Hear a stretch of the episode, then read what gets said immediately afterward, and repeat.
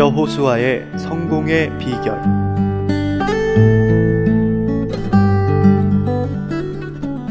여호수아 1장 7절 8절. 좌로나 우로나 치우치지 말라.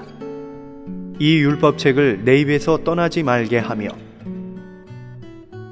여호수아에게 하신 하나님의 격려는 하나님의 말씀 안에서 행하라는 말 속에 있었습니다.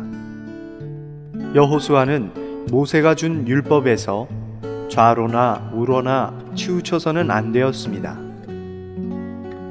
율법책이 그의 입을 떠나서는 안 되었으며 그는 반드시 그 가운데 기록된 모든 것대로 행하기 위해 주야로 그것을 묵상해야 했습니다.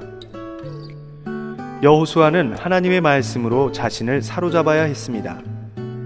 말씀으로 점유되고 채워짐으로써 그는 좋은 땅을 취하는 데 있어서 번영과 성공을 얻었을 것입니다.